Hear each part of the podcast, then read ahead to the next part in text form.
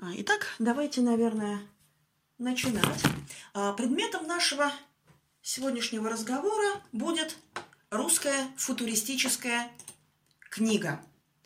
А, явление совершенно уникальное и очень интересное. Явление, которое находится как бы на стыке двух искусств.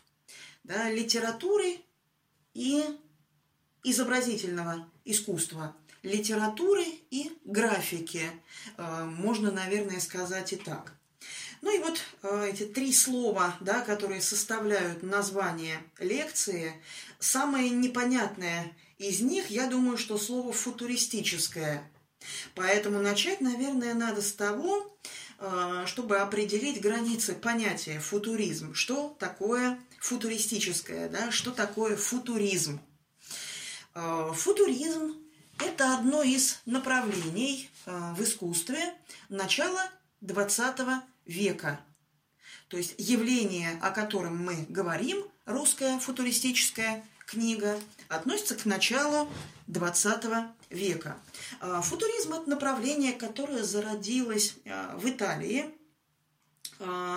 с 1909 года оно ведет свою историю. Главой итальянского футуризма а, был Филиппо Томмазо Маринетти, а, который не был художником, он был поэтом, он был общественным деятелем, он был главным идеологом, да, главным теоретиком итальянского э, футуризма. Но затем он познакомился с итальянскими художниками, и, соответственно, футуризм а, становится направлением и в итальянской живописи. Вот. Ну и здесь перед нами, вот для примера, я взяла две картины итальянских художников, а, футуристов Джакомо Балла и Умберто Баччони. Картины, которые очень наглядно показывают все основные особенности этого направления в живописи. Прежде всего, Э, название футуризм да, происходит от латинского корня э, футур, да, что переводится на русский язык как будущее. Поэтому итальянские футуристы отвергали прошлое. А футуризм – это культ современности, ну и в первую очередь, конечно, это культ будущего. Э, к прошлому, да, к истории они относились отрицательно. Футуризм – это культ будущего. А, ну, а что такое будущее? Да? А, что такое современность? Начало 20 века – это время активного развития техники, да? это время технического прогресса. Это эпоха динамичная, это эпоха скоростная – это время, когда ритм жизни ускоряется а, благодаря тому, что появляется удобный, быстрый, динамичный транспорт, ну, прежде всего, автомобиль. И, конечно, это оказывает влияние на мировоззрение человека 20 века, на то, как он воспринимает окружающую реальность. Человек постоянно находится в движении, да? человек постоянно спешит. Поэтому футуристы э, искали способы передать на картине движение. Вот это главная задача, которую решали э, футуристы в живописи. Как передать на картине движение. Живопись всегда считалась искусством пространственным. Э, да, художник якобы не может буквально изобразить на картине движущийся объект. Он может изобразить только одну какую-то застывшую фазу движения. Но вот футуристы были теми художниками, которые искали способы эту ограниченность живописи преодолеть. И как они это делали? А, Джакомо Балла изображает бегущую девушку, ну и мы видим, собственно, что девушек на этой картине множество, да, хотя вроде бы они все одинаковые, в одинаковых каких-то голубеньких платьях, да, таких темных ботинках, вот, а множество девушек, множество голов, множество ног, и это примерно такой же эффект, который бывает, когда мы, например, фотографируем какой-то динамический объект, Да? И на фотографии такие объекты э, зачастую получаются размытыми, как бы такими длящимися в пространстве. Ну вот, в принципе, что-то подобное мы видим и на этой картине. Да, и благодаря этому а, возникает ощущение, что эта девушка действительно движется, бежит. А, картина Умберто а, Батчони изображает городское пространство, и это тоже было принципиально важно для итальянских футуристов. Футуризм – это искусство урбанистическое, то есть природа, деревня – это художникам-футуристам было абсолютно не близко, это именно культ города, современный человек, человек будущего, это городской человек. Деревня все-таки это мир такой однообразный, консервативный, патриархальный, да, не склонный к изменениям. Поэтому футуризм – это культ города. И очень часто на картинах итальянских э, футуристов изображается именно город. И на первом плане мы видим всадника на лошади. И опять-таки его фигура не имеет четких контуров. Фигура, которая как бы разомкнута, да, а, как бы раскрыта в окружающее пространство, как бы сливается с окружающим пространством. А, ну, Батчони а, понимал так, что от каждого объекта, окружающей нас реальности, а, идет некий, некая вибрация, да, некий как бы энергетический поток. И вот эти вот потоки от разных объектов, они пересекаются друг с другом, они сливаются э, друг с другом. И благодаря этому каждый объект, э, действительно, он как бы размыкается в пространство. То есть вот то, что мы, собственно, и видим на этой картине э, Умберто Батчони. Так что вот динамичность и урбанизм. А, да, ну, конечно, опять-таки футуризм не сводится только к этому, но тем не менее, вот это его главные особенности. Затем э, футуризм э, распространяется и по другим странам, и в том числе он был воспринят и русскими художниками. Футуризм нашел определенный отклик в русской живописи. Но сразу надо отметить, что э, те или иные, скажем, новаторские тенденции, те или иные новые направления европейского искусства русские художники воспринимали очень своеобразно, очень синтетично во многих случаях – то есть русские художники склонны были смешивать черты разных направлений. А, поэтому можно говорить о том, что примеров чистого футуризма в русской живописи не так уж много. Они есть, но это очень немногочисленные картины. Ну вот э, я постаралась подобрать наиболее характерные. Это велосипедист Натальи Гончаровой – и город Ольги Розановой. А, картина Розановой находится в нашем собрании Нижегородского художественного музея. А, ну и вот опять-таки все характерные особенности футуризма как направления в живописи мы в этих двух картинах русских художниц тоже можем наблюдать. А, на картине Гончаровой мы видим, что велосипедист явно не стоит, а движется. Да? Мы видим, как много раз повторяются контуры его спины, контуры колес велосипеда. А, мы видим множество ног у этого велосипедиста, причем они находятся как бы в разных положениях, да, потому что это ноги, которые крутят э, педали велосипеда. И как бы вот разные фазы этого движения одновременно э, Гончарова здесь и представляет. Вот мы видим такое динамичное городское пространство, в котором находится велосипедист. А, это пространство да, еще и наполнено множеством букв. Собственно, итальянские футуристы тоже порой склонны были вводить буквы в свои картины. А, ну вот здесь у Гончаровой мы видим а, явно какие-то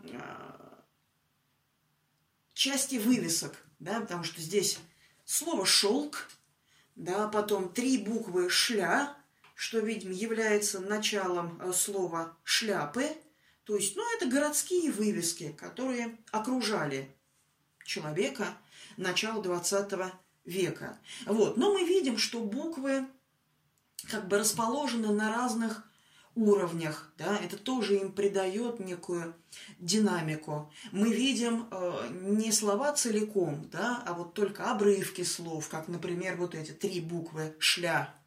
А, опять же, велосипедист движется быстро, он быстро едет, а, у него нет времени вглядываться в детали и прочитывать каждую вывеску. Он воспринимает только вот какие-то обрывки, которые быстро у него проносятся перед глазами по ходу движения. То есть вот такой прием, да, включение слов, обрывков, слов, это тоже позволяет как дополнительно усилить ощущение динамики да, того мира, который здесь изображен. Ольга Розанова э, – это город, это городское пространство, что тоже э, позволяет соотнести да, эту картину с картинами итальянских футуристов. Причем городское пространство динамично. Мы видим, что дома не стоят спокойно, как им положено, а расположены многие из них по диагонали, что, естественно, их делает э, динамичными. Мы видим, что сама живопись имеет характер тоже динамичный, такие резкие, черные, экспрессивные линии, да, которые заполняют все пространство холста.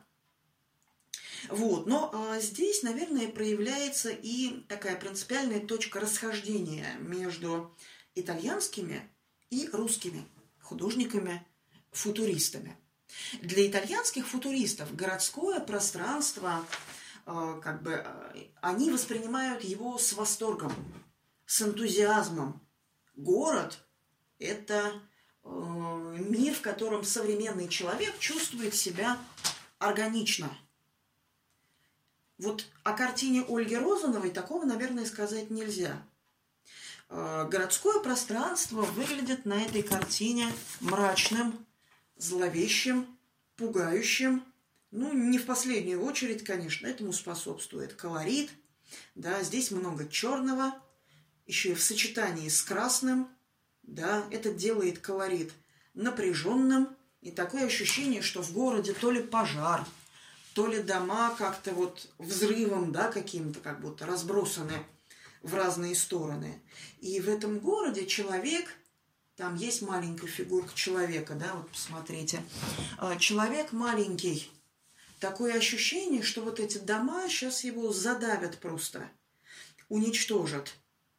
Вот э, именно трактовка города в таком мрачном ключе – это то, что было свойственно русским художникам футуристам. То есть и итальянцы, и русские футуристы изображают город, но э, трактуют его по-разному. Вот, э, футуризм э, – это направление не только в живописи, но и в литературе.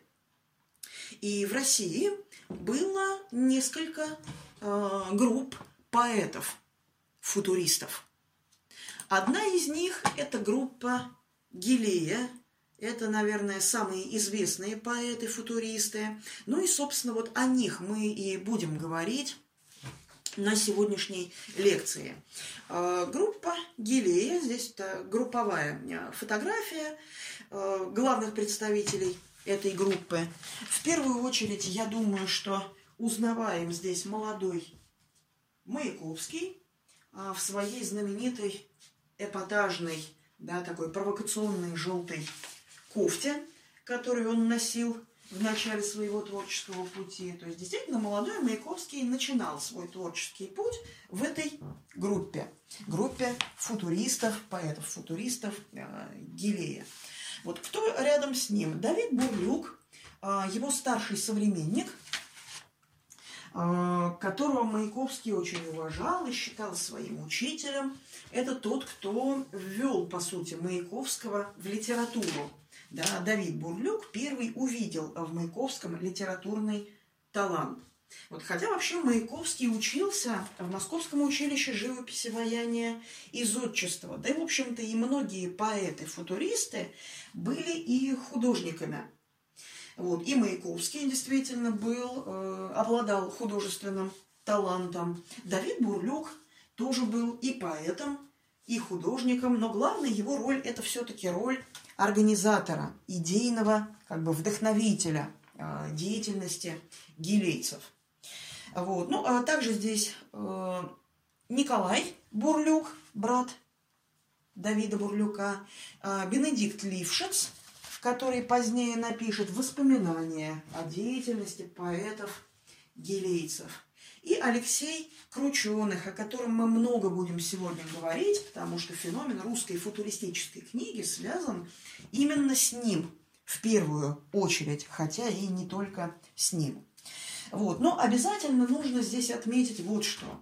Название футуристы, которые эти поэты к себе применяли, это название имеет характер достаточно условный. А, в России вообще слово футуризм употреблялось достаточно широко. А, широко и применительно к изобразительному искусству, и применительно к литературе. А, в России слово футуризм было вообще во многом синонимом слова авангард. То есть все такие вот новаторские, авангардные – тенденции в искусстве начала XX века, они вот как-то зачастую могли обозначаться словом э, футуризм. Вот, если обратиться непосредственно к произведениям э, поэтов, футуристов, то, конечно, можно среди них э, найти такие, которые можно напрямую соотнести с футуризмом в узком смысле слова. Вот с тем футуризмом, который зарождается и получает развитие в Италии. Ну вот, например, одно из стихотворений а, молодого Маяковского 1913 года. У лица. Лица у догов годов резче. Через железных коней сокон бегущих домов прыгнули первые кубы. Ну, здесь я привела отрывок стихотворения, на самом деле больше, но и этот отрывок достаточно показателен. А, вот это можно назвать таким образцом футуризма в чистом виде, да, футуризма в узком смысле слова. Во-первых, здесь мы видим действительно а, изображение города, улица, да, слово, которое с которого начинается это стихотворение. Вот так что здесь такой футуристический урбанизм, он напрямую присутствует. А, образ города явно а, показан в динамике. Слова, да, как бы разбиваются на части. Эти части как бы а, чередуются, да, как бы отражаются, что ли, друг в друге. У лица да, улица, лица, у. Ну вот это напоминает, опять же, приемы художников-футуристов, которые помещали, да, какие-то буквы, обрывки слов в свои картины. Здесь вот в поэзии, да, мы можем видеть подобный прием. Вот. Но на самом деле а, далеко не все творчество поэтов, футуристов, поэтов, гилейцев а, напрямую связано с футуризмом. Далеко не всегда они изображают именно город, да, далеко не всегда подчеркивают э, динамику. Э, даже можно сказать наоборот, да, несмотря на то, что они называли себя футуристами или по-русски будетлянами, русский синоним слова футуризм, да, будетляне, люди, которые будут. На самом деле в русском э, поэтическом футуризме у гелейцев э, очень дают о себе знать и некие архаизирующие тенденции. Я имею в виду, что это поэты, которые очень интересовались как бы первоистоками культуры, э, теми, ну, как бы начальными этапами развития искусства, архаическим искусством, историей э, языка, да, историей того, как складываются значения слов э, в языке.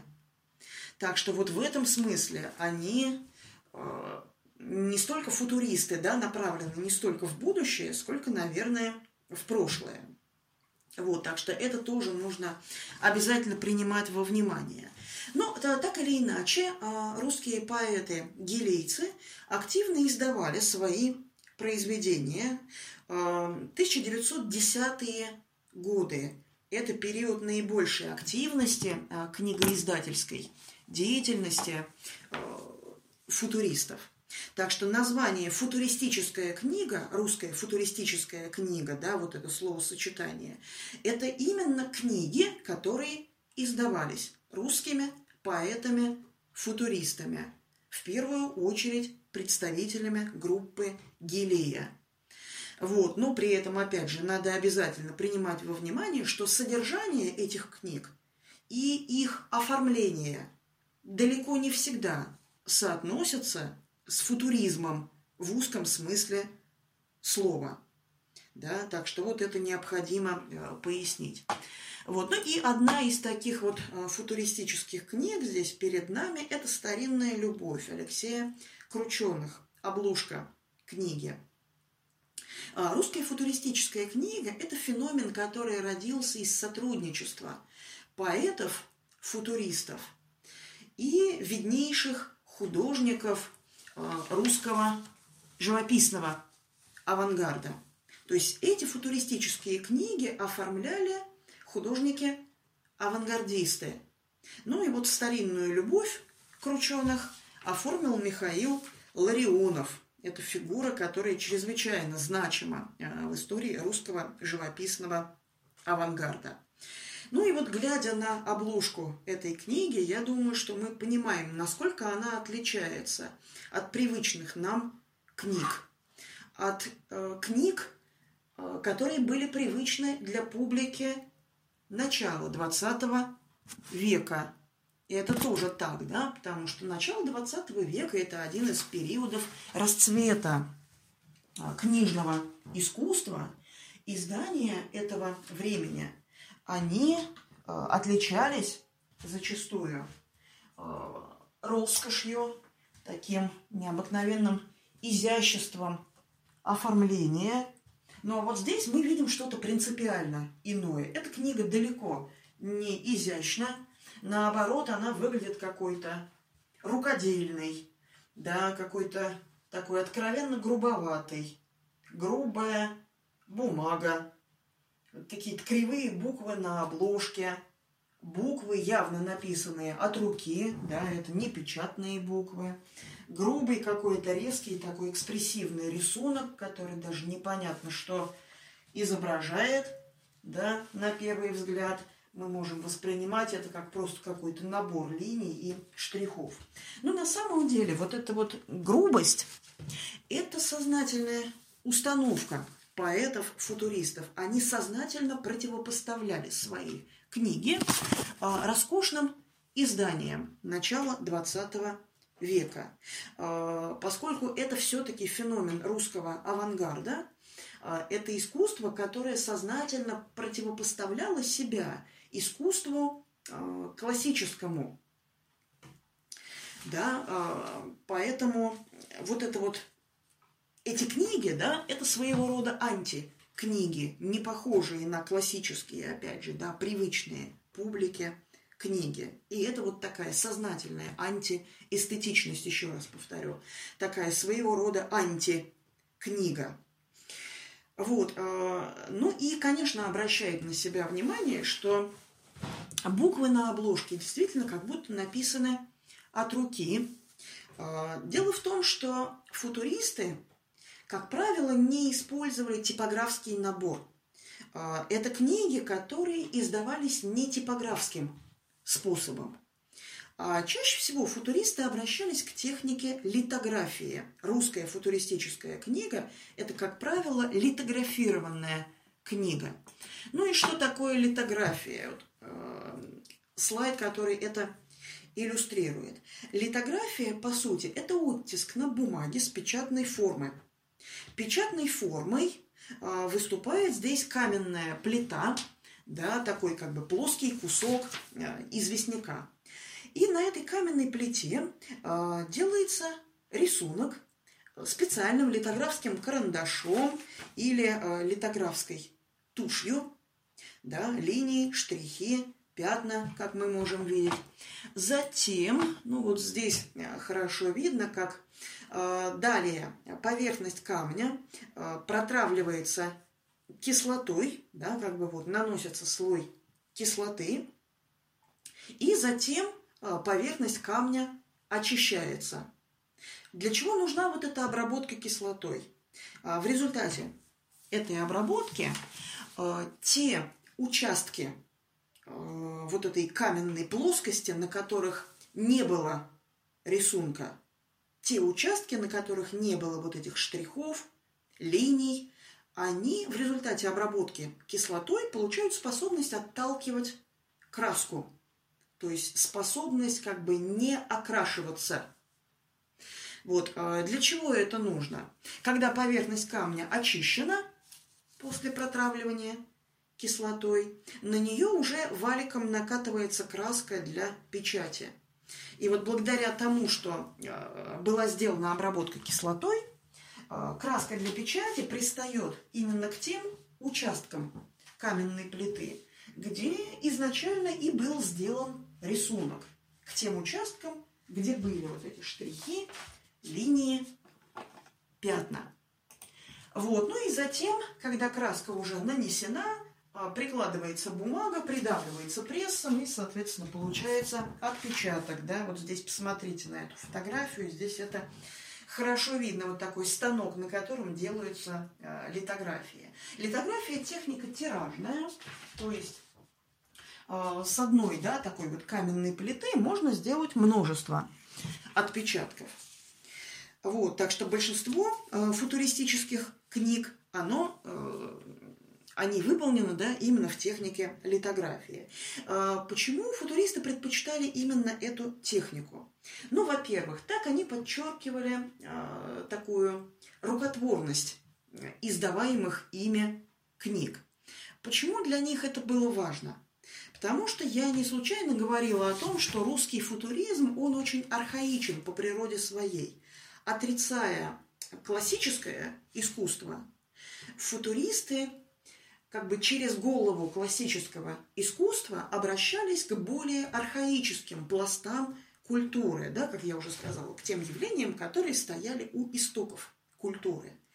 И, конечно, изначально книга, да, книга на начальных этапах своей истории, она была э, рукописная, э, рукотворная, да, книгопечатание появилось только, собственно, в 1445 году да, было изобретено книгопечатание да, Иоганном Гутенбергом, ну, по крайней мере, в Европе, да, это было так. Вот, так что, а изначально книга действительно, она рукотворная, рукописная, ну и вот, собственно, футуристические книги начала 20 века очень похожие, да, на какие-то очень и очень архаические книги. Так что вот для них это было важно. Э, вот. Ну и кроме того, э, техника литографии позволяет сохранить именно вот эту рукописность. То есть вот и на обложке, и, собственно, на страницах этой книги мы видим текст, как будто бы написанный от руки. Да? Э, футуристы отвергали, принципиально отвергали типографский набор. Они считали, что типографские буквы серые. Ну, в том смысле, что они одинаковые, да, они однообразные, как солдаты в строю. Вот, это то, чего футуристы не принимали. Они очень ценили, да, как они сами говорили, не мой голос почерка, не мой голос почерка. То есть это мысль о том, что почерк, э, текст, написанный от руки, э, он передает индивидуальность пишущего, да, передает э, характер пишущего, передает его эмоциональное состояние. То есть в конечном итоге это позволяет как бы глубже раскрыть содержание книги. Да, поэтому э, очень важно, чтобы буквы в этих книгах были написаны от руки, и техника литографии, еще раз повторю, она позволяет да, как бы тиражировать, скажем так, не только изображение, но и текст. Да? Вот. Ну и здесь мы можем видеть некоторые иллюстрации к этой книге. Иллюстрации, как я уже сказала, сделал Михаил Ларионов. На обложке книги мы видим э, вазу с цветами, и в ней э, как бы такая согнутая женская фигура, ну как бы такой гомункул, да, который рождается в пробирке. Э, тема, которая здесь обращается к ученых, это тема вечная, да, это тема любви. Этому посвящены и тексты. Ну, вот здесь вот такой рукописный текст, да, как бы литографским способом растиражированный рукописный текст на одной из страниц. Если хочешь быть несчастным, ты смотри во след прекрасным и фигуры замечай. Глаз не смей же добиваться, искры молнии там таятся. Вспыхнешь – поминай. За глаза красотки девы жизнью жертвует всяк смело, как за рай. Если ж трусость есть влочиться, жалким жребием томиться, выбирай. Ну, то есть стихи явно такого иронического характера, можно сказать, пародия на традиционную любовную лирику. В общем, тема любви здесь вполне определенно заявлена, да. Дескать, вот если хочешь быть несчастным, то влюбляйся. Да? Любовь приносит человеку несчастье. Вот. Ну и вот на этой странице мы видим изображение лежащей обнаженной женщины. Э, Михаил Ларионов – это, помимо всего прочего, создатель такой живописной серии под названием «Венеры». Это картины, каждая из которых э, изображает обнаженную женщину, ну, как бы такой разные национальные типы женской красоты. Ну, вот в нашем музее есть Кацапская Венера, да, картина из этой серии. Есть другие Венеры, да, в других коллекциях. Ну и вот эта вот иллюстрация к старинной любви, она изображает какую-то очень похожую женщину, да, то есть это можно соотнести с темой э, Венер в творчестве Ларионова. Вот здесь такая полностраничная иллюстрация, которая на первый взгляд тоже воспринимается как комбинация каких-то экспрессивных резких штрихов, но на самом деле, если присматриваться, то можно рассмотреть здесь движущуюся да, э, женщину. Женщина под зонтиком, тут различим, различимо очертания зонтика, то есть, видимо, женщина, которая идет по улице. Вот. Ну, а вот задняя сторона обложки, э, она соотносится с передней стороной обложки, да, там, где написано название. А, если там была ваза с женщиной, да, то вот здесь мы видим, что эта ваза падает, того и гляди, разобьется, цветы из нее высыпаются, женщина того и гляди выпадет. Ну, это можно воспринимать как такую э, аллегорию, может быть, разбитой любви, да, такой трагической любви. Но опять-таки здесь это подается в таком ироническом ключе. Вот, э, в работе над футуристическими книгами очень активно участвовала и Наталья Гончарова, одна из самых известных э, художниц русского авангарда, э, супруга Михаила Ларионова. Э, это книга, у которой два автора, Алексей Крученых и Велимир Хлебников – и называется эта книга «Игра в аду», 1912 а, год. А, Алексея Крученых я уже упоминала. Велимир Хлебников – это важнейший представитель, как и Крученых, один из главных э, теоретиков в группе Гилея. Это был человек абсолютно уникальный. Абсолютно не от мира сего, очень разносторонняя личность. А, он интересовался а, не только, собственно, поэзией, да, не только литературой. Он интересовался математикой. Он изучал историю. Он пытался найти математические законы истории, то есть какие-то математические закономерности э, тех или иных исторических событий. Он, ну, в какой-то степени можно назвать его лингвистом, да, потому что э, он изучал законы языка, он изучал, как складывается значение тех или иных слов. То есть для него важна была мысль о том, что э, не случайно да, то или иное значение, тот или иной смысл обозначается именно таким словом, каким обозначается, да, именно вот таким э, сочетанием звуков, а не каким-то иным. То есть он в этом пытался тоже найти какие-то закономерности. То есть он обращался, опять же, к истории языка. Вот в этом тоже такая архаическая направленность русского э, поэтического футуризма, она очень э, дает о себе знать. Вот, игра в аду – это, ну, вот здесь обложка книги.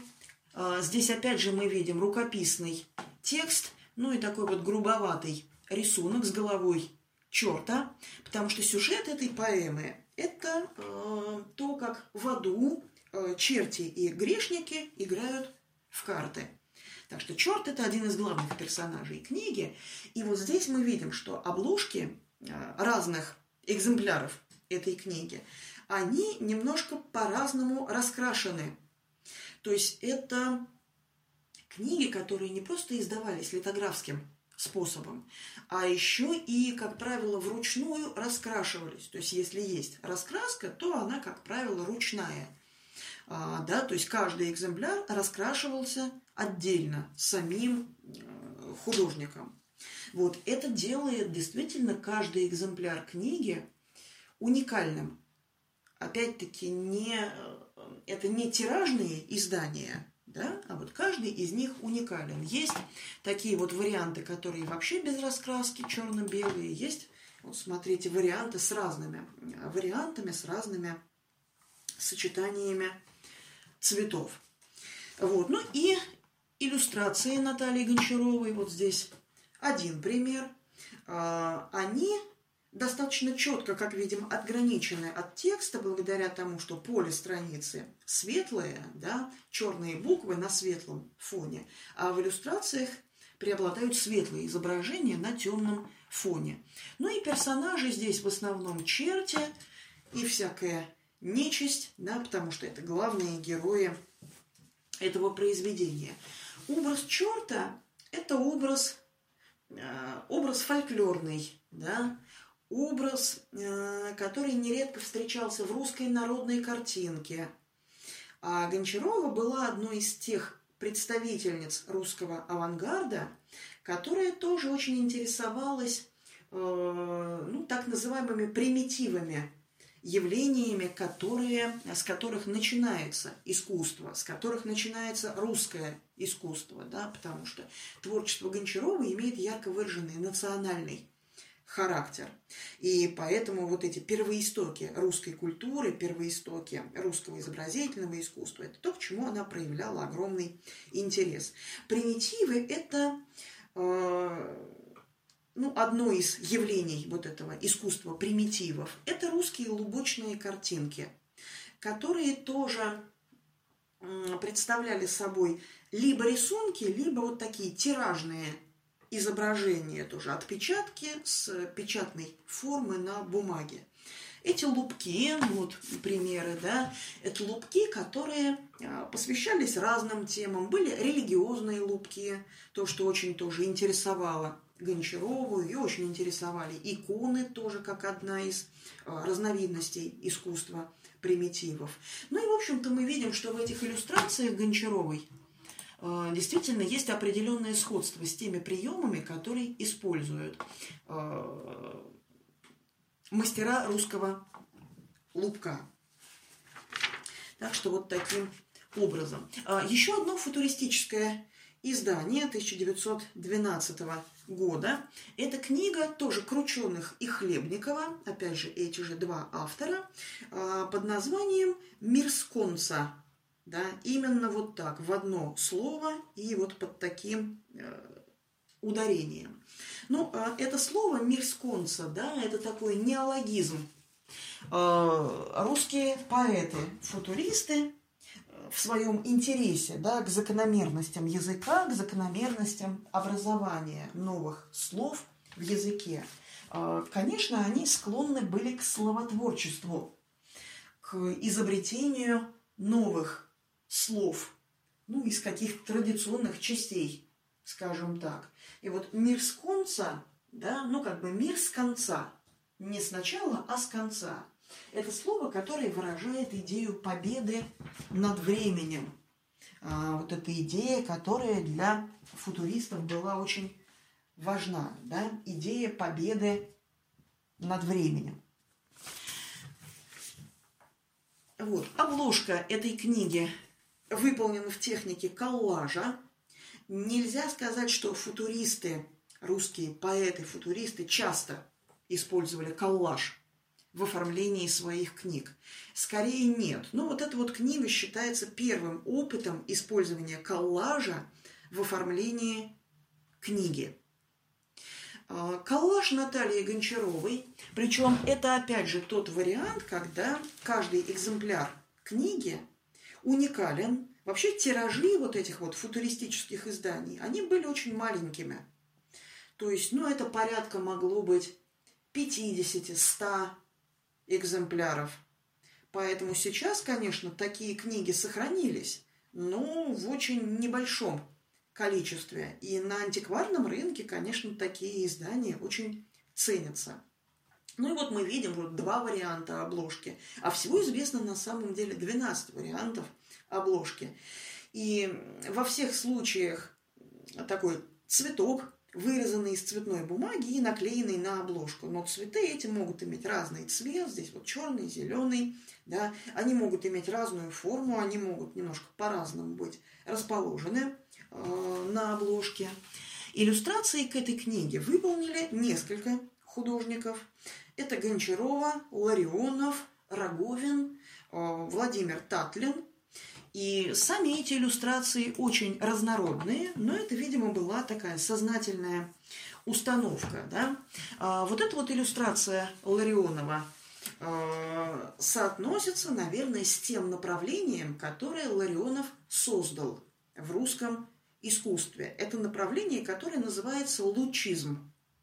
А, Ларионов определял его суть таким образом, да, что если художник а, хочет буквально написать то, что он видит, да, изобразить буквально то, что он видит, а, он должен изобразить не предмет, а сумму лучей, а, отраженных от поверхности предмета.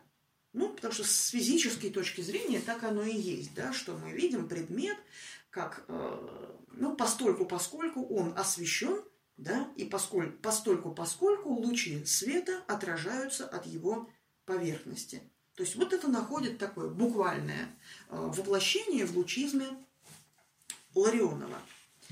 Вот, а, так что здесь вот такие вот пучки штрихов, да, которые пронизывают все изображение. Это напоминает приемы и лучистой живописи Ларионова, да, хотя здесь изображение графическое, эти лучи как бы тоже размыкают, размывают форму объекта. Хотя, если присматриваться, то можно различить, да, вот здесь, что это дама, которая сидит за столиком. То есть вот ее коктейль в бокале, да, вот ее сложенные руки, вот эта склоненная голова, вот. Но предмет, он практически теряется, еще раз повторю, вот в этих вот многочисленных пучках лучей. А, вот это вот ларионовская иллюстрация, это а, здесь уже другой характер, да, предыдущая тоже ларионовская, но там лучизм, а здесь скорее такая стилистика детского рисунка. Вот как ребенок, да, рисует лицо человека, ну, так называемый Ахмед, да, то, что некий персонаж этой книги. Детский рисунок – это тоже а, явление, которое можно отнести к кругу искусства примитивов. Вот, поэтому детский рисунок, вообще все, что отличается от классического искусства, все, что не классическое, вот это то, к чему испытывают интерес русские художники авангардисты. Да? Так что это и детский рисунок в том числе, потому что он не профессиональный, он наивный. Да? Вот это в нем и ценилось. И Ларионов здесь сознательно использует эту вот стилистику детского рисунка. А, вот эта ларионовская иллюстрация – это близко уже к футуризму в узком смысле слова. Это город, да, это э, динамичное городское пространство. Здесь появляются, ну, опять-таки, какие-то буквы, обрывки слов. Э, да, город наполнен движением, какие-то динамичные дома. Вот здесь вот что-то напоминающее нотный стан, может быть. Да, то есть это такое как бы графическое воплощение, может быть, графическое выражение, музыкальное выражение э, городского шума, да, на фоне которого разворачивается жизнь современного человека. Вот, а вот это э, тоже ларионовская иллюстрация. Большинство в этой книге иллюстраций – это ларионовские. А вот здесь явно такая стилистика первобытного искусства. Это тоже примитивы, Вообще слово «примитив», а, я всегда тоже на это обращаю внимание, слово «примитив» не надо понимать в каком-то уничижительном смысле. Примитивы – это именно как бы первоначальный, да, вот это смысл этого слова. Примитивный, значит, первоначальный. Это, да, как я уже говорила, явления, которые стоят у истоков искусства. И одно из этих явлений – это, конечно, первобытное искусство. И вот эти вот какие-то схематично изображенные фигурки напоминают какую-то, какие-то наскальные изображения, да, которые делали древние люди. Вот очень схематичные изображения бегущих людей и какая-то вот женская фигурка, да, тоже очень схематичная, ну, можно догадаться, что это женщина. Это очень напоминает такую первобытную скульптуру, да, э, изображение Венер. Женщина да, с большой грудью, с большими бедрами. Здесь вот пример такой скульптуры. Вот, то есть женщина э, в первую очередь как мать, да, как продолжательница рода, вот эта ипостась женщины акцентируется э, в таких изображениях. И вот эту стилистику использует Ларионов. Ну, а вот это э, иллюстрация Гончаровой, одна из иллюстраций э, Гончаровой к этой книге. Э, это иллюстрация к стихотворению Вилла и Леший, но опять же такой ярко выраженный архаический, такой славянский характер, да, имеет и само это стихотворение, и гончаровская иллюстрация, да, то есть это какой-то из женских персонажей, видимо, славянской мифологии. Вот опять же, все, что связано с истоками русской культуры. Да, история древних славян, искусство древних славян, это то, что Гончаровой было интересно. Вот еще одно э, футуристическое издание – это э, «Помада», книга Алексея Крученых, которую оформил, оформил э, также Михаил Ларионов.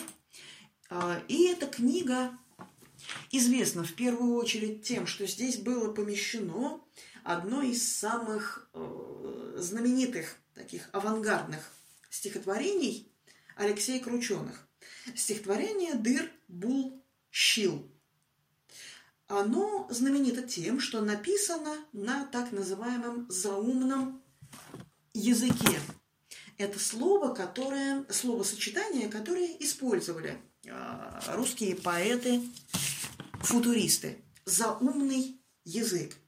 Они имели в виду, что это язык, это речь, слова, да, а, как бы за пределами разума, да, за пределами рассудка. Это слова, которые должны, можно сказать, восприниматься не разумом, а чисто эмоционально, да? Слова, которые как бы воздействуют на зрителя не своим смыслом, которого здесь и нет, да, и он и не предполагается.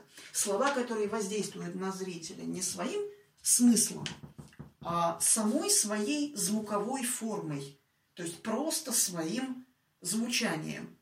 э, они должны вызывать у зрителя, у читателя, вернее, да, правильнее сказать, должны вызывать у читателя определенные ассоциации.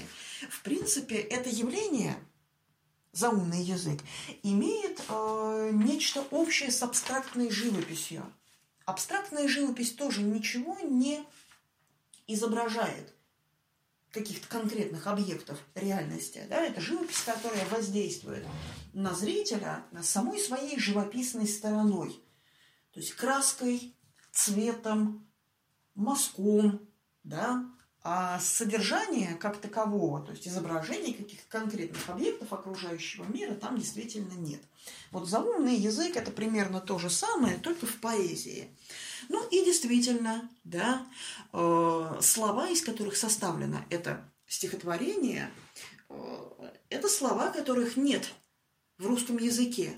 Дыр, бул, шил, убещур, скум, вы, со, бу, р, л, эз. Да? То есть, конечно, никакого смысла мы здесь не улавливаем, но вот само это сочетание звуков, оно действительно может вызывать ассоциации ну, с существующими словами русского языка, э, может вызывать как бы определенные эмоции. То есть слова, которые составляют это стихотворение, они неблагозвучные, такие, да, какие-то труднопроизносимые сочетания звуков здесь выбирает поэт. То есть это опять-таки подчеркивает такую сознательную э, грубость, да, э, это не благозвучная поэзия, которая как бы услаждает слух, это поэзия как бы намеренно трудная для произнесения. Вот грубость, а, ну, некоторым образом выражается и в содержании этого стихотворения, да, потому что э, некоторые исследователи усматривают здесь определенные эротические смыслы, скажем так, да, потому что э, дыр и щил, да, вот эти вот несуществующие слова, тем не менее вызывают ассоциации с дырой, с щелью, да, а это явления, которые традиционно имеют некие эротические, да, сексуальные коннотации. А, то, что связано с женским началом, то есть любая полость, а, дыра, щель, да, это то, что связывается с женским началом. Ну и, в общем, ларионовская иллюстрация а, опять-таки, да, то, что на первый взгляд похоже на какую-то комбинацию, беспорядочную, да, абстрактную комбинацию линий, в общем-то, среди этих линий можно рассмотреть изображение женщины, обнаженной женщины с раскинутыми ногами. Да, ну вот голова, то есть вот грудь, да, вот это ноги. Ну и, в общем-то, неявно, но тем не менее здесь это присутствует. В оформлении этой книги, да, по сравнению с предыдущими, усиливается роль цвета. Вот у нее такая красная обложка, ну, поскольку это помада, да, может быть, с этим связано вот такое преобладание красного цвета на обложке. Может быть, помада – это и помада для волос, помада, которую используют э, парикмахеры, да, чтобы как бы уложить волосы. Потому что вот это изображение на обложке, да, тоже такой примитивистский рисунок Ларионова, напоминающий детские рисунки. Это изображение какого-то крылатого существа и такая вот голова с волосами, да, это вот летящее существо как будто делает какую-то прическу а, вот этой вот голове. В принципе, тема парикмахеров – она была очень важна в живописи Ларионова. Он создает целую серию картин с изображением парикмахеров. Вот, поэтому и здесь он обращается вот к этой своей излюбленной теме. И э, иллюстрации к этой книге, да, э, это раскрашенные литографии. Вот литографию, опять же, можно делать цветную. Но э, поэты, футуристы, да, и художники, вернее, которые оформляли книги поэтов, футуристов склонны были скорее делать их черно-белыми, а потом уже раскрашивать вручную, каждую по отдельности. Вот это ларионовские иллюстрации а, с изображением женских фигур. Вот раскраска тоже грубая, плоская, никакой тут света тени, да, черный контур и такие вот локальные плоскости цвета. Это тоже подчеркивает такой примитивистский характер изображения. Вот в работе над футуристическими книгами э, принимал участие и Павел Филонов, э, тоже очень интересная фигура в истории русского живописного авангарда. И Филонов оформил э, книгу Велимира Хлебникова под названием «И сборник». Да, книга 1914 года. Филонов и Хлебников – это люди, которые э, ну, как-то были духовно близки, скажем так, ощущали, у них они были близки по мировоззрению, да, они э, ощущали какое-то внутреннее родство друг с другом. Оба были такими абсолютными чудаками, людьми не от мира сего. Вот каждый из них жил только искусством. И Хлебников, и Филонов э, вели такой абсолютно аскетический образ жизни, абсолютно как бы были не устроены э, в быту. Вот каждый из них прожил жизнь э, достаточно короткую. Так что вот здесь действительно поэт и художник нашли друг друга, да, потому что иллюстрации, вообще оформление этой книги Филоновым, это очень органично э, соотносится э, со стихотворными произведениями э, Велимира Хлебникова. И эта книга состоит из двух частей. Одна из них набрана типографским способом, да, обычным. Вот на обложке портрет Хлебникова, да, его графическое изображение в профиль. А другая часть книги э, литографированная. И вот здесь мы видим, опять же, что от руки как будто бы, ну, опять же, тиражированная литографским способом, но на литографском камне текст писался от руки. Вот, филоновские иллюстрации, ну, вот одна из них изображает город, причем в традициях русского футуризма этот город трактован как некое страшное пространство такой, источник зла.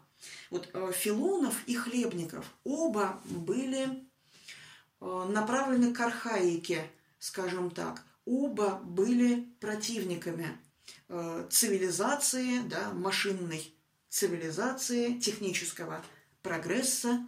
Оба были противниками урбанизма, вот, поэтому еще раз, да, можно подчеркнуть, что э, русский футуризм – это слово с таким очень условным смыслом. Опять же, обращаю на это ваше внимание. И особого внимания, конечно, здесь заслуживает сам способ написания текста. А, буквы написаны достаточно ровно, но вот некоторые из них да, явно выделяются. В одном слове могут быть буквы разного размера, например. Могут быть буквы прямые э, и наклоненные, в разные стороны, влево, вправо. Да? Некоторые слова написаны более крупными буквами. Э, для чего это нужно? Чтобы подчеркнуть ритм э, стихотворной строки, э, чтобы выделить какие-то ключевые слова, обратить на них внимание читателя – и некоторые буквы выглядят как такие маленькие рисунки. Ну вот, например, в слове «шиповник» буква «К» напоминает какую-то колючую ветку, да, или, например, в слове «гадюка» вот начальная буква «Г» имеет очень такие извилистые очертания, которые напоминают, ну, действительно, змею, гадюку. В слове «дугою» Э, конечная буква Ю действительно изогнута, как дуга. То есть вот с чем мы здесь имеем дело? Мы имеем дело с таким, по сути, возвращением к иероглифическому письму. Да? Это то, что напоминает древние иероглифы, которые представляли собой как бы синтез слова и изображения. Да, синтез слова и изображения. То есть, когда буква не просто обозначает определенный звук, а передает ну, какие-то особенности объекта который обозначен словом, то есть шиповник колючий, да, поэтому одна из букв этого слова колючая, дуга изогнутая, поэтому одна из букв этого слова изогнутая. В слове перун, да, вот очень такая богато декорированная, можно сказать, буква П, да, начальная буква П, э, она состоит как бы из таких зигзагов молний, потому что Перун – это славянский бог грома и молнии. Вот. Э, еще одна представительница э, русского художественного, да, живописного авангарда, э, которая тоже имела опыт оформления футуристических книг, это Ольга Розанова. Она, вот ее фотография. И одна из книг, которые она оформила – это было второе издание книги «Игра в аду». Книга, о которой мы уже сегодня говорили, первое ее издание, еще раз повторю, оформляла Наталья Гончарова в 1912 году, а второе издание оформляла Ольга Розанова в 1914 году. Ну вот, единственная обложка вот этой вот книги, да, вот этого второго издания «Игры в аду», она была оформлена Казимиром Малевичем. Вот, но иллюстрации в этой книге розановские. Причем литературное произведение то же самое. Персонажи, ну, тоже те же самые, соответственно, опять-таки, черти, да, разные нечистые силы. Ну, вот есть иллюстрации Розановой в этой книге, которые как-то более близки к Гончаровой, да, какое-то более лубочное такое изображение чертей.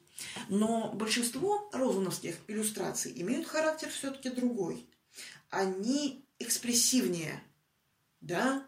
Вот посмотрите, вот этот вот черт весь состоит из резких каких-то, да, таких черных линий. Или вот это изображение обнаженной женщины.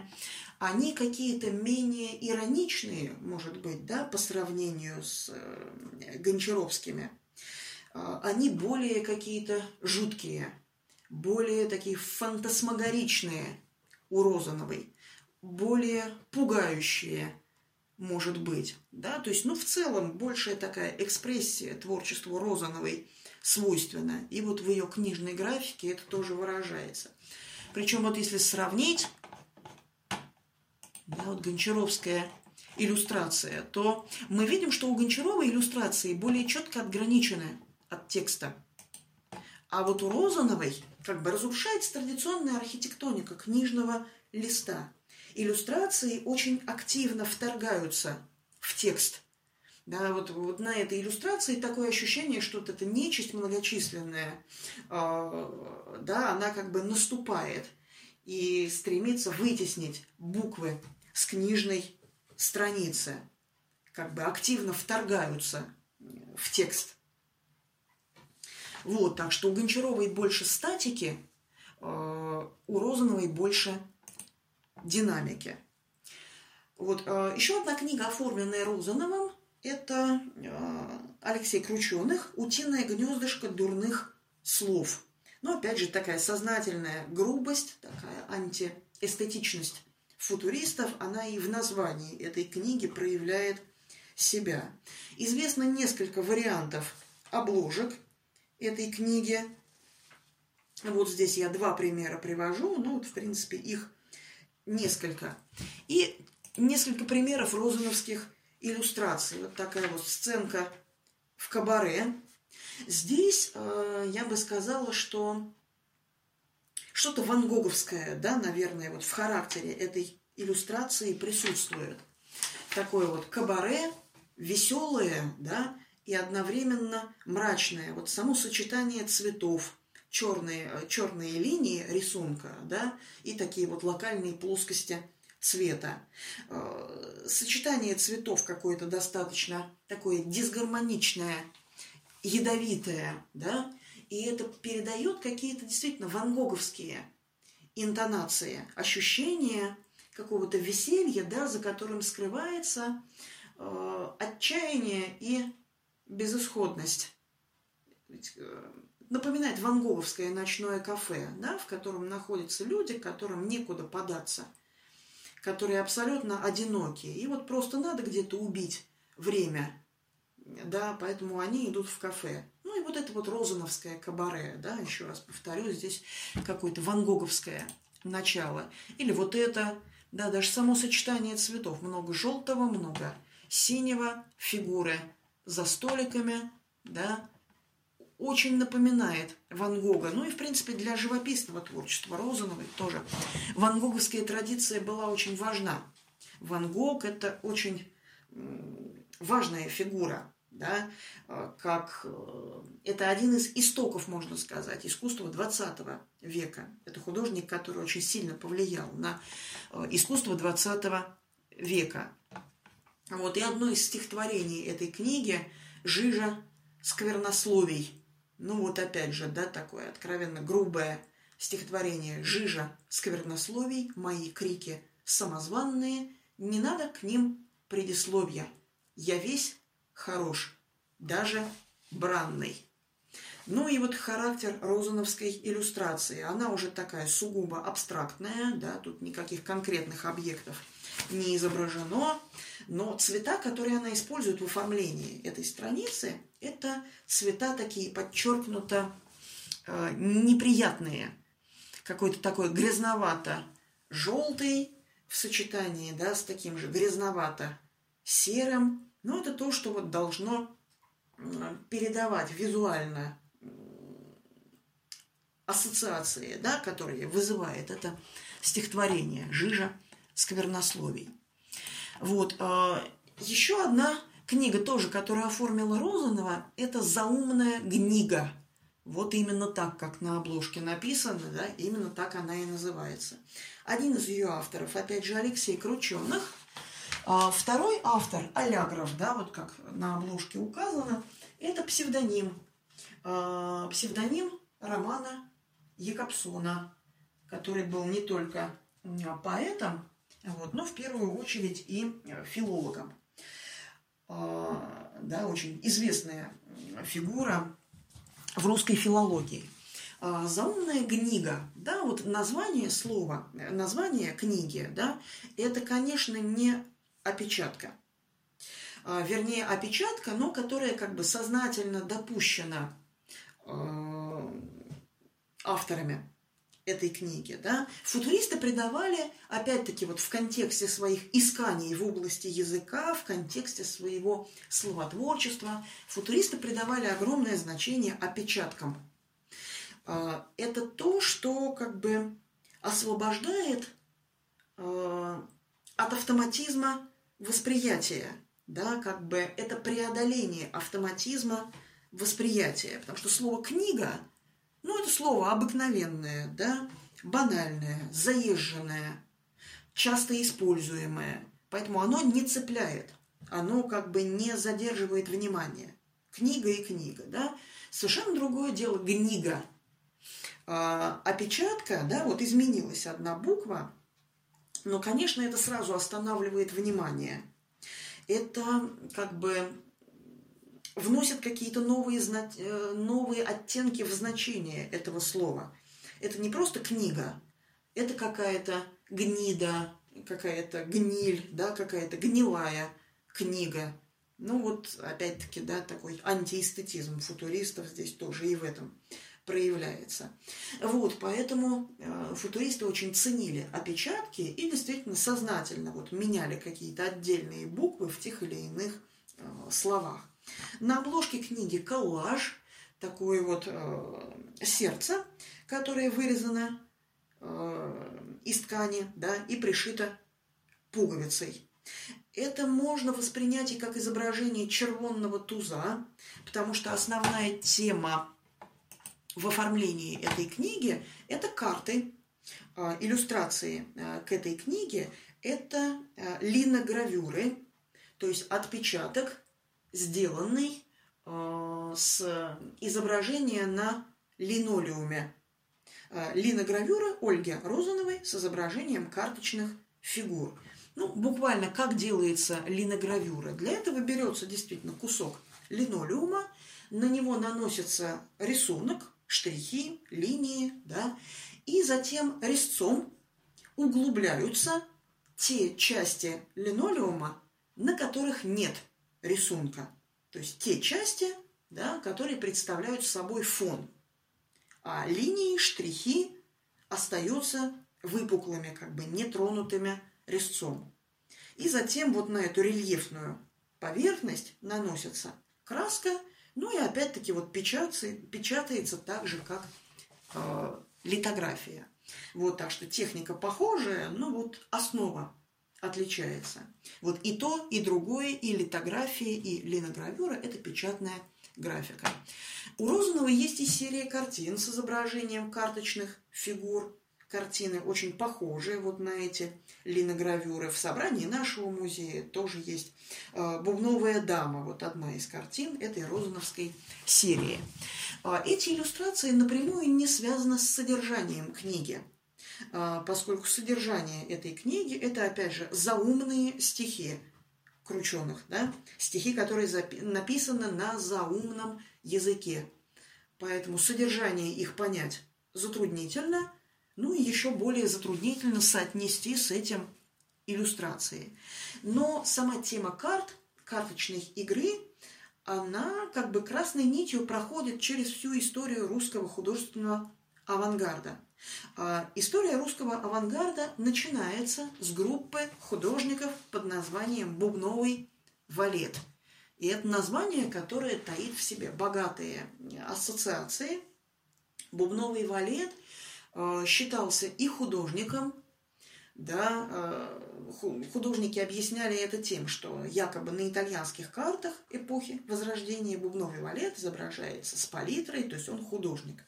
Не факт, что это правда, но вот они так это мотивировали, да. Почему? Они бубновые валеты, почему они так себя называют. Вот это напоминает и о бубновом тузе, бубновый туз, эмблема каторжников, да. А, бубновый валет – это молодость и горячая кровь, тоже, как объясняли представители этой группы. Бубновый валет – это плут, мошенник, значение этой э, карты в гадании. Да? А, так что вот здесь такие многообразные смыслы, но все они дают общее впечатление чего-то маргинального, хулиганского, такого выходящего за пределы нормы. Вот, э, карты – это игра. Авангард тоже воспринимал себя как искусство игровое – да, как бы явление, искусство, которое переворачивает классические традиции, да, искусство, которое, опять-таки, ну, как бы играет с традициями классического искусства. Вот, поэтому тема карт как синоним игры вообще, да, как игрового начала в русском авангарде. Вот здесь скорее такой смысл можно видеть в этих иллюстрациях. То есть вот бубновый валет – да, иллюстрация Розановой к этой книге. Ну, да, там целый ряд карточных фигур, они все одноцветные, как видите, да, в один цвет напечатанные. Одновременное изображение четырех тузов, да, тоже розановская иллюстрация. Вот. Ну и напоследок надо сказать о книге, которая отличается вот от всех, которые раньше были нами рассмотрены. Вот, но это тоже явление очень самобытное. А автор этой книги Василий Каменский. Это тоже один из поэтов-футуристов.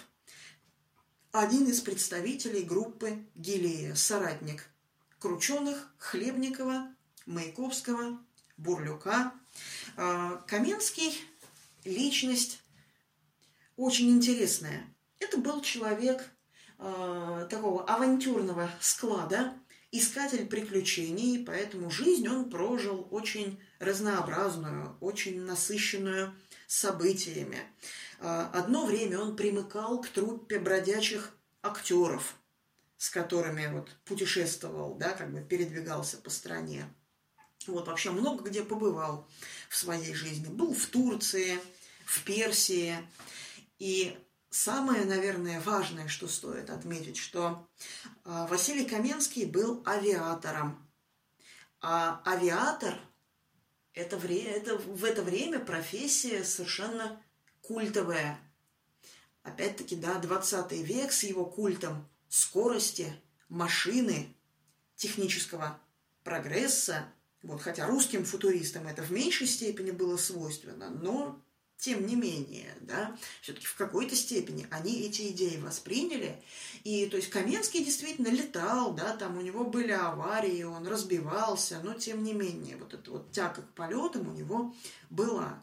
И, конечно, вот эта идея покорения воздуха, она очень волновала умы людей начала 20 века, да. Человек научился летать.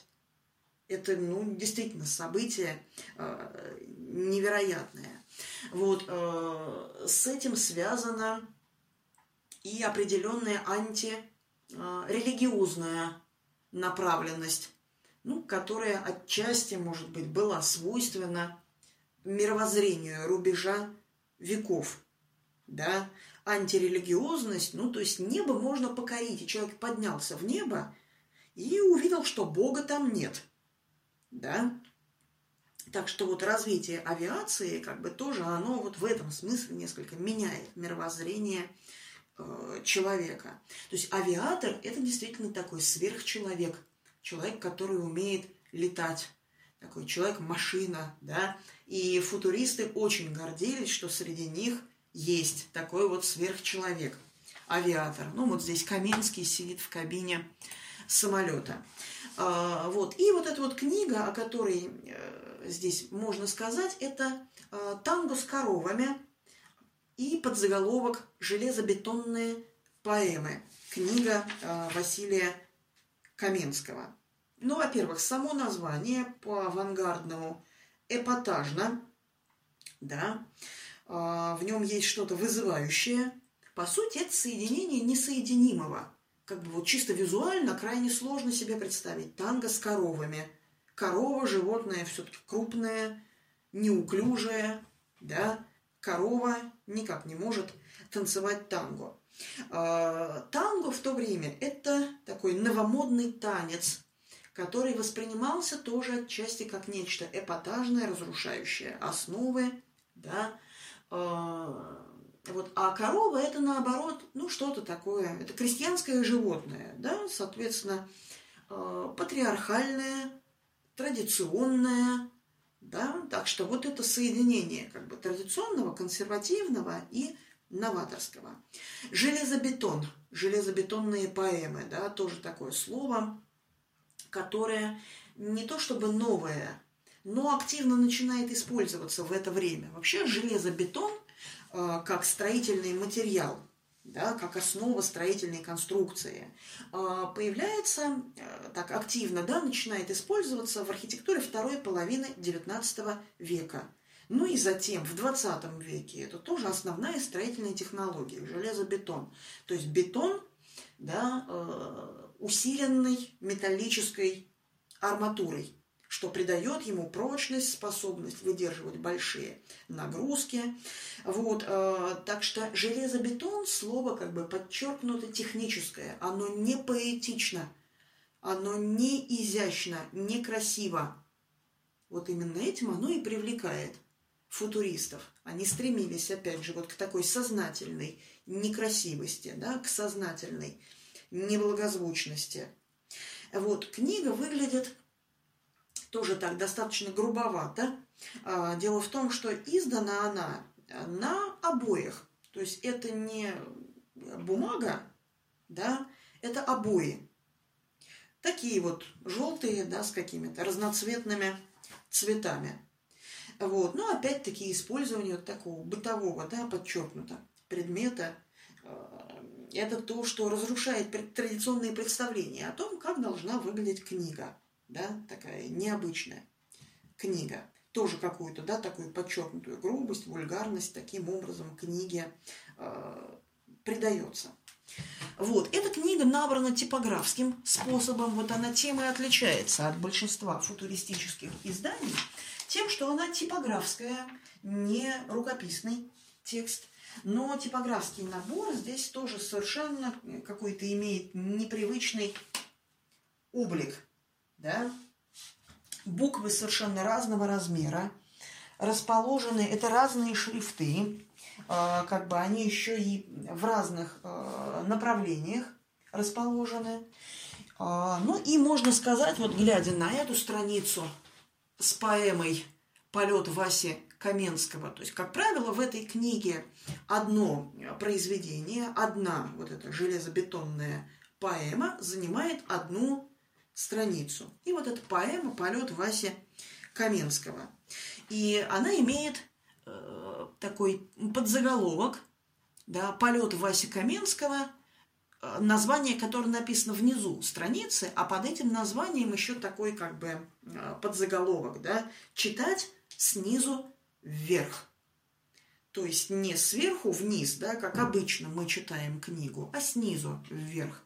Ну и вот мы видим, что внизу страницы строчки достаточно э, большие, да, но по мере как бы продвижения вверх они становятся все короче и короче.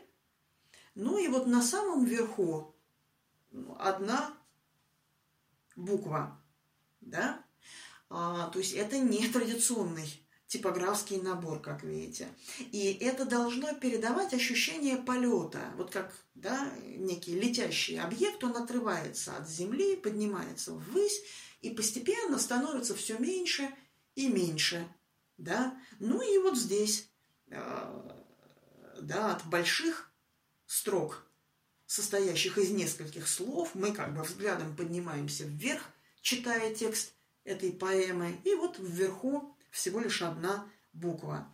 То есть получается, что смысл произведения передается не только словами, из которых оно состоит, а самим расположением слов на странице, да, самой э, конфигурацией как бы, слов на книжном листе. Еще один пример такого вот нетрадиционного да, оформления книжной страницы. Это поэма «Дворец» э, Сергея Щукина. Сергей Щукин – это известный коллекционер, современник э, Каменского, да, известный коллекционер произведений новейшей европейской живописи.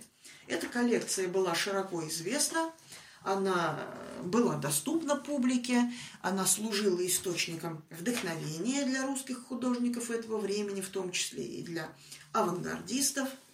Вот. Э, ну и вот здесь эта поэма выглядит лист да, с этой поэмой выглядит как э, такой план некоего здания, да? То есть мы видим какие-то диагональные линии, которые как бы делят эту страницу на сегменты.